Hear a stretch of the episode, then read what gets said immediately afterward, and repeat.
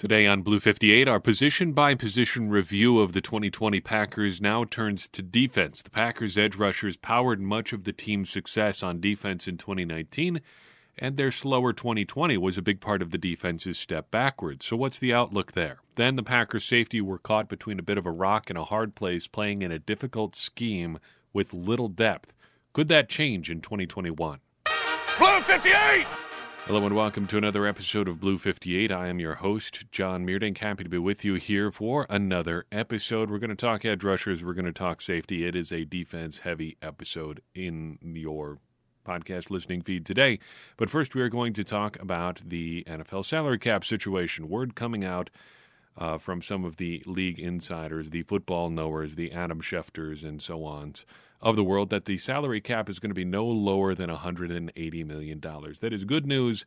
That is in line with what we have kind of predicted all along. It's probably not going to be quite as bad as everybody thinks it is. But other than the occasional issues or reports about numbers, I intentionally have not said a lot about the salary cap. And that is for a couple reasons. And I wanted to touch on that first before we got too far into the defensive portion of the episode today. Those reasons are three. First, the situation is still uncertain. A couple weeks ago, maybe even last week, I don't know, how does time work anymore? Last week or so, the report was it was going to be in the $100 to $185 million range. Today, there's another report out that says no lower than $180 million. The conventional wisdom all along was that it was going to drop to $175 million. Do you get where we're going here? Nobody really knows what the situation is going to be. So things are still uncertain. And I'm not entirely sure that I'd be confident that'd be less than $200 million. Who knows, though? Who knows what could happen? So there's really no point in weighing in on whether the Packers will make this move or that move or sign this person or what kind of space they're going to have until we know exactly what that number is going to be. Secondly, that uncertainty combined with the general difficulty the Packers are facing makes it really hard to be prescriptive, which is kind of what I was just touching on there. I would rather be descriptive once things happen than try to be prescriptive, saying here's what they should do. I would rather talk about when it happens, here's why they did what they did, because we can start to see the whole picture better that way. And if we're trying to be prescriptive with limited information, we're just going to end up looking silly.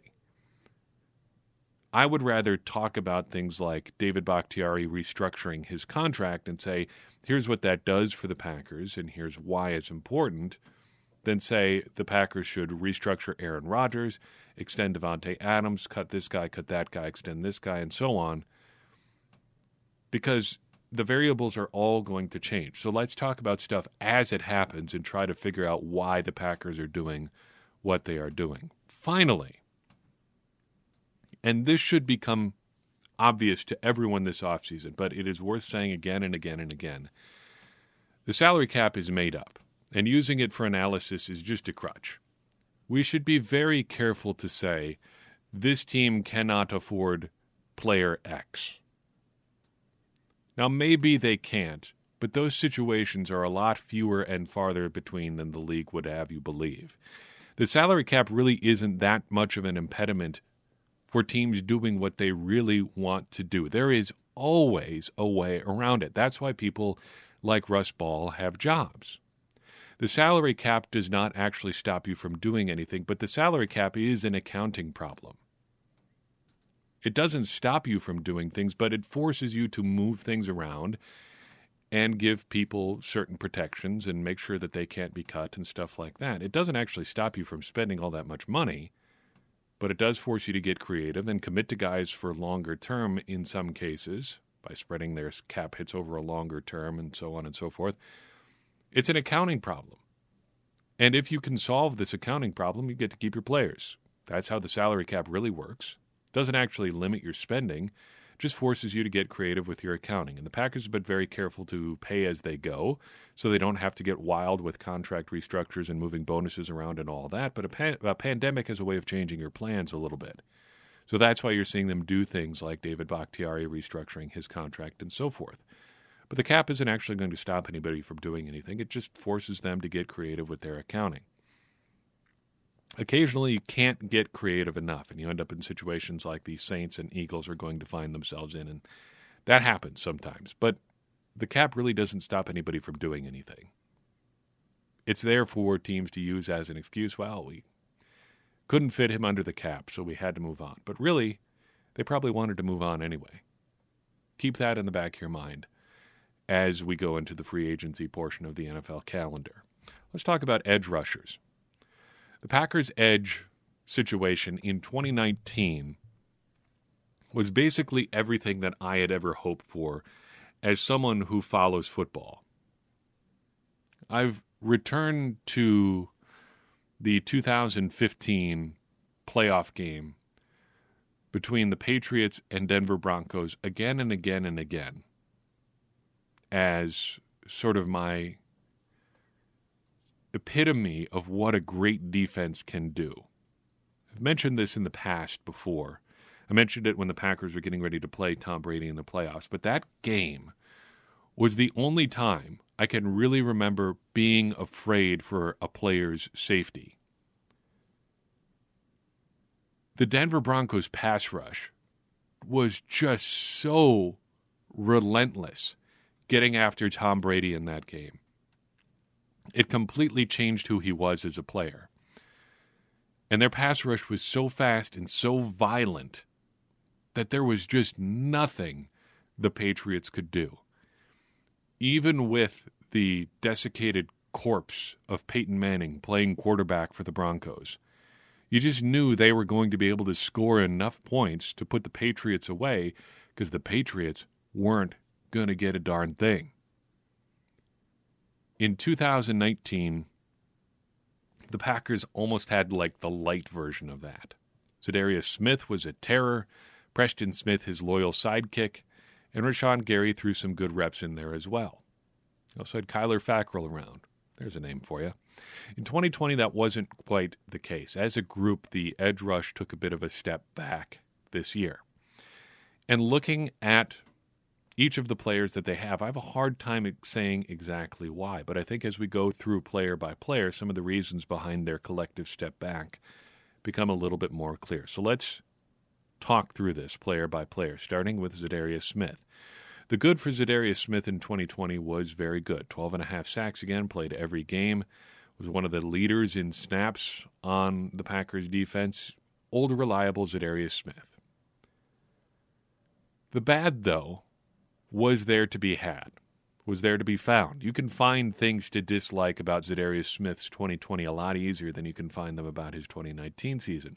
He only had 59 pressures in 2020, down from 101 the year prior. Now, of course, he was probably going to take a step back from 101, but 59 pressures is below what he had as a part-time player his final year in Baltimore. So why? Why did his season shape up the way that it did? I have a couple theories. First, Za'Darius Smith played a little bit more inside than outside in 2020. He was less strictly an edge rusher and more just a front seven type player. Kenny Clark being limited with injuries early in the 2020 season bumped Za'Darius Smith inside a little bit more, or at least that's my working theory. It's not necessarily borne out by the numbers, but it's not impossible either. According to Pro Football Focus, he actually ended up playing about the same number of snaps total inside as last year, at least strictly defensive tackle snaps, like three technique and inside. But early in the season, he played a lot of inside reps. And that's going to cut down on your opportunities to be an effective pass rusher, at least in the same sort of way that he was in the past. He also had considerably less help in 2020 than in 2019. His slow start, from Preston Smith, I think put a bit of a dent in Za'Darius Smith's pass rush because he didn't have a complementary rusher the same way as he did in 2019. And Rashan Gary was good, but the way that they were used was not quite as complimentary. Smith never really got back to where he was in 2019. Preston Smith, that is. And Za'Darius Smith's snaps suffered as a result. Or production suffered as a result, rather. I'm not saying that he had a bad 2020, just that it wasn't quite as good as it was in 2019. It's not entirely on him, but the numbers are there. Let's talk Preston Smith then. There is some good to be had here, some good to be found. Preston Smith came on strong as the season went on. His pressures went up steadily as the season went on. He was getting more and more regular pressure on the quarterback. His first 8 games of 2020, he had 10 pressures. The last 8, he had 16 and picked up a few more in the playoffs as well. The bad, though, is that slow start. You can't really get over that. He also converted fewer pressures to sacks this year. Just did not finish as often as he did in 2019, even though he got to the quarterback regularly, or at least affected the quarterback regularly down the stretch in 2020. He was not able to get all the way there and get those sacks. So why'd it work out that way? It's hard to put it on just one thing, but he looked a little bit disengaged at the start of the year. And it's hard to... Look, far be it for me to criticize anybody's physical fitness. I have not gotten a workout in since, like, October. Something about having a toddler and a full-time job and all of the things that are going on in your life makes it a little bit hard to get exercise in. But Preston Smith came into the 2020 season looking a little bit out of shape. And I think that's understandable given the circumstances of the offseason. Some people need structure. Maybe Preston Smith is one of those people. And honestly, that doesn't bother me as much as it probably could, because ultimately he played better when it mattered most. And that's really what you need from your top-end players. Sure, you'd like them to be at a super high level all season long, but having Preston Smith be the same Preston Smith at the end of the season that he was at the beginning really wouldn't have changed anything for the Packers this year. It is concerning that he came in out of shape, maybe, theoretically, but he did get better as the season went on. So don't look at that as an enormous criticism of Preston Smith so much as just searching for a reason why he may have started out a little bit slowly. Rashan Gary, as the Packers' third edge rusher, took some serious steps forward in 2020. And really, that's all I think anybody really needed from him. Even if he came out like gangbusters at the start of the season, he still probably would have been the third man on the depth chart behind the two Smiths.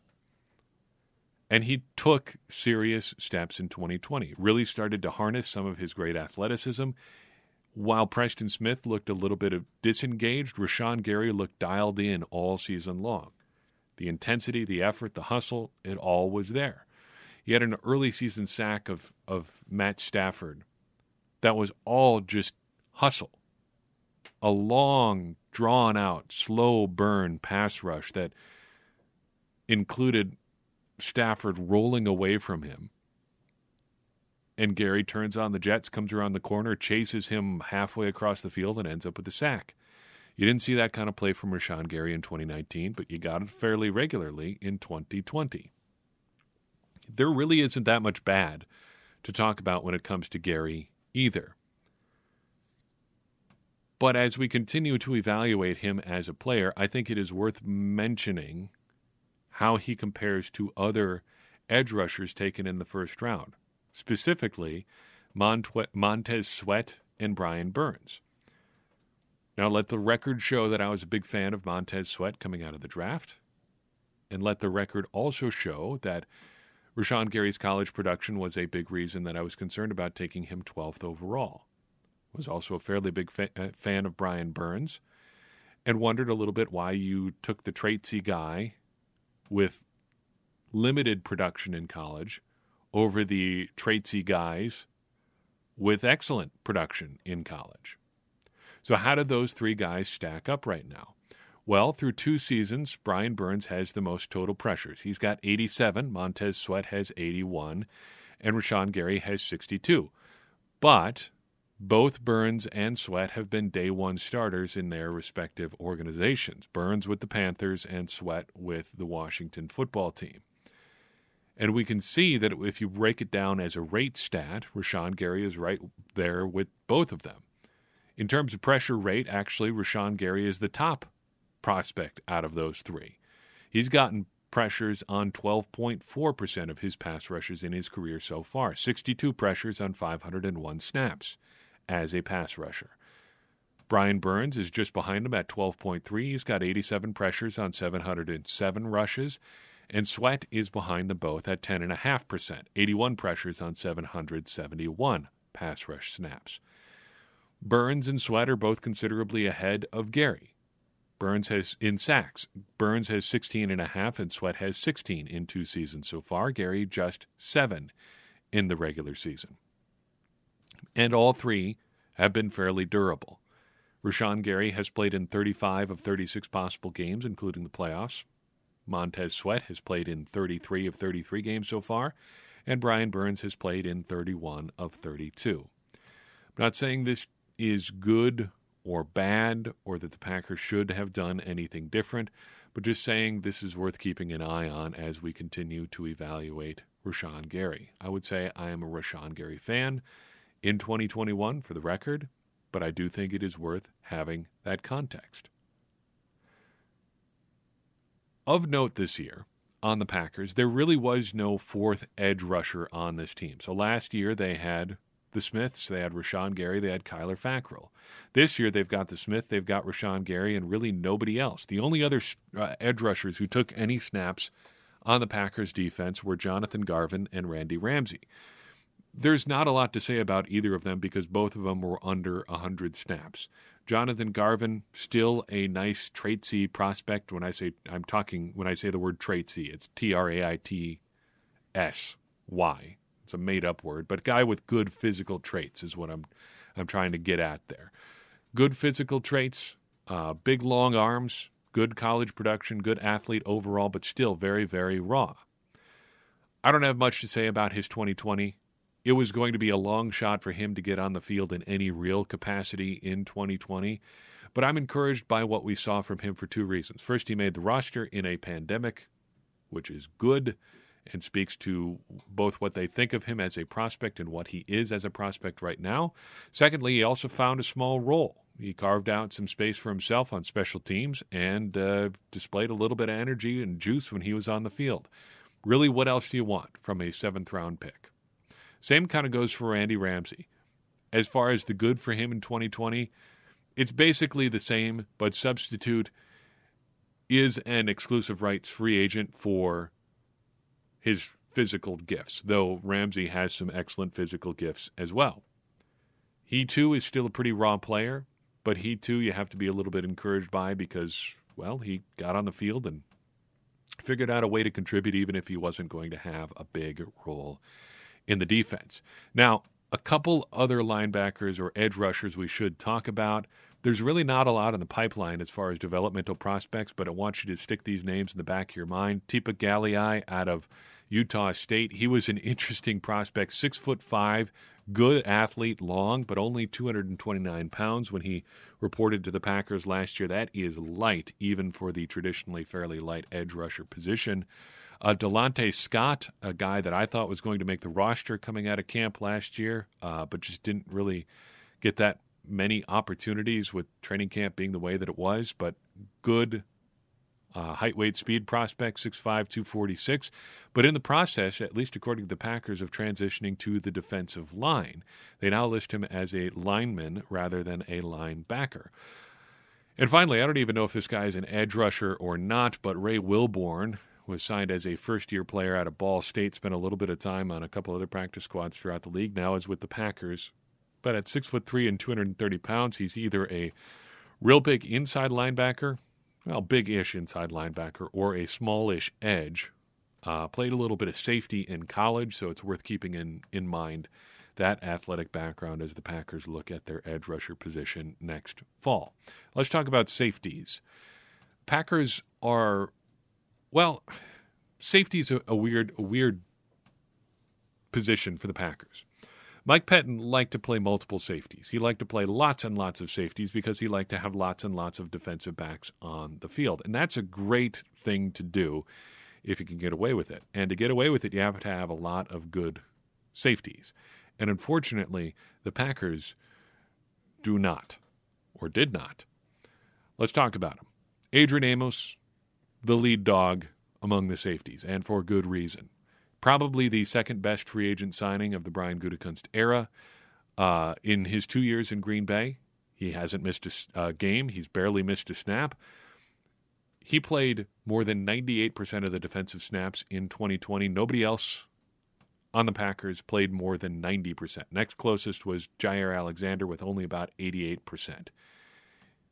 Adrian Amos played 100 more snaps than the next closest player on the defense.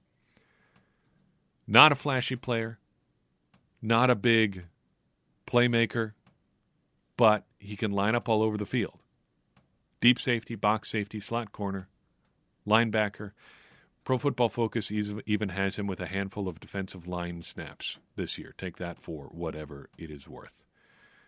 His running mate in the secondary is Darnell Savage. Played all 15 games in 2016 and really came on down the stretch. Early on, it looked like he was headed towards almost like bust territory. In the back half of 2020, and this is something we mentioned on practically a weekly basis on this year podcast, he was a playmaker. He had ball hawks in something like 8 consecutive games at one point. All of his interceptions, all 4 of them, 10 of his passes defensed, came in the back half of the season. And he just continued to find his footing in the secondary. But beyond those 2, it gets pretty shaky. The next 2 safeties in terms of playing time are Will Redmond and Raven Green. You can kind of look at these 2 guys as basically 2 sides of the same coin, or 2 versions of the same player. Neither of them is particularly good, but they both got asked to do quite a bit in the Packers' defense. I don't want to seem like I'm picking on Will Redmond, although if you have listened to this podcast for long enough, it might seem that way, because he does seem to be a little bit of a whipping boy for this podcast. But Will Redmond was just not very good in 2020. There's really no other way to put it. Writing a piece for AcmePackingCompany.com, I put Redmond's season this way. I'm just going to read you a couple paragraphs here.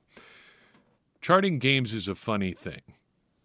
As good as it is to drill down past the counting stats and what's available in the box score, there's always going to be an aspect of subjectivity to deciding who gets credit or blame for the outcome of a given play.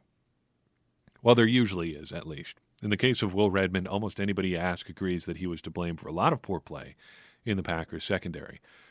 According to Pro Football Reference, which utilizes charting data from Sports Radar, Redmond surrendered 15 completions on 22 targets when he was the primary defender, giving up 214 yards and a touchdown. According to Sports Information Solutions, he allowed 12 completions on 18 targets. Pro Football Focus blames him for 17 completions on 24 targets. You kind of see where this is going.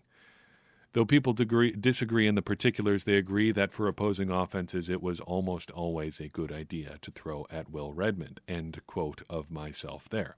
Now, Redmond and very similarly Raven Green are probably the victim of circumstance here in a small part. Mike Pettine wanted safeties on the field, at least 3 of them as often as not. That third safety has got to be somebody. And unfortunately for Will Redmond and Raven Green, it was usually Will Redmond or Raven Green, and opposing offenses knew it. They were liabilities in coverage. They didn't make enough plays against the run. And it seems like even as good a prospect as they are, traits-wise, they were just put in a real tough spot in 2020. So before we get to the last 2 safeties on the list, you kind of got to ask yourself, or I'm asking myself, how could things change for the Packers' safeties in 2020? This is not like a developmental position. You're not really looking to put people in the pipeline here and we'll say forget about them for a couple years like you do sometimes with edge rushers. Maybe they'll develop into something.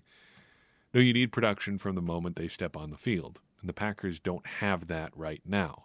But I think there may be a chance that the safety group ends up looking a little bit better in 2021 just because maybe Joe Barry doesn't ask them to do some of the same things that Mike Pettine did. if you're not playing three safeties, chances are your Will Redmonds and Raven Greens are not getting exposed quite so regularly. Maybe that's not how it works out at all, but I think it's a theory worth considering. Last two safeties we'll talk about, then I'll let you go off into your Friday. Vernon Scott, 7th-round pick last spring, good height, weight, speed prospect, big safety, 6'2", 203 pounds. From day one, he kind of looked like a special teams ace-type player, and that's where he did most of his work in 2020. I don't see any reason to be discouraged about what he did last year. He didn't really play a lot on defense, and some nice cameo performances and a couple blowouts, but really, you're not asking much from a 7th-round safety. Same goes for Henry Black. Undrafted free agent out of Baylor. Was a safety linebacker tweener in college already. Kind of did the same sort of thing in Green Bay. He was responsible for one of the most hilarious plays of 2020, which was the late fumble he forced in the Packers' win over the Houston Texans. That fumble where he got his helmet right on the ball and it popped way up in the air.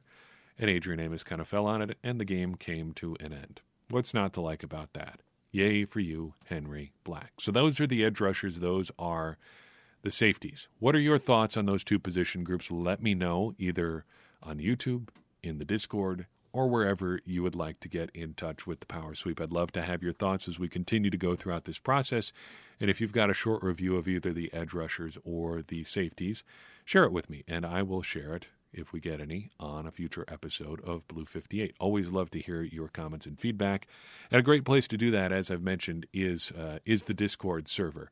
Our patrons who join us at patreon.com/thepowersweep get access to that private Patreon or Patreon-specific Discord server where everybody who wants to can talk Packers or funny things they see on the internet or lately exclusively about J.J. Watt, which is just kind of how the Packers internet is right now. J.J. Watt is the only person in the universe. But if you want to talk about J.J. Watt with us, that is fine.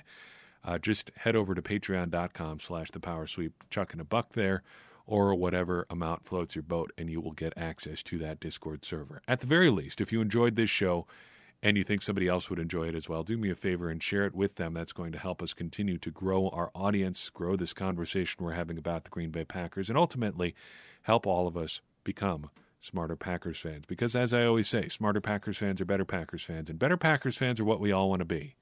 I'm your host, John Meerdink. We'll see you next time on Blue 58.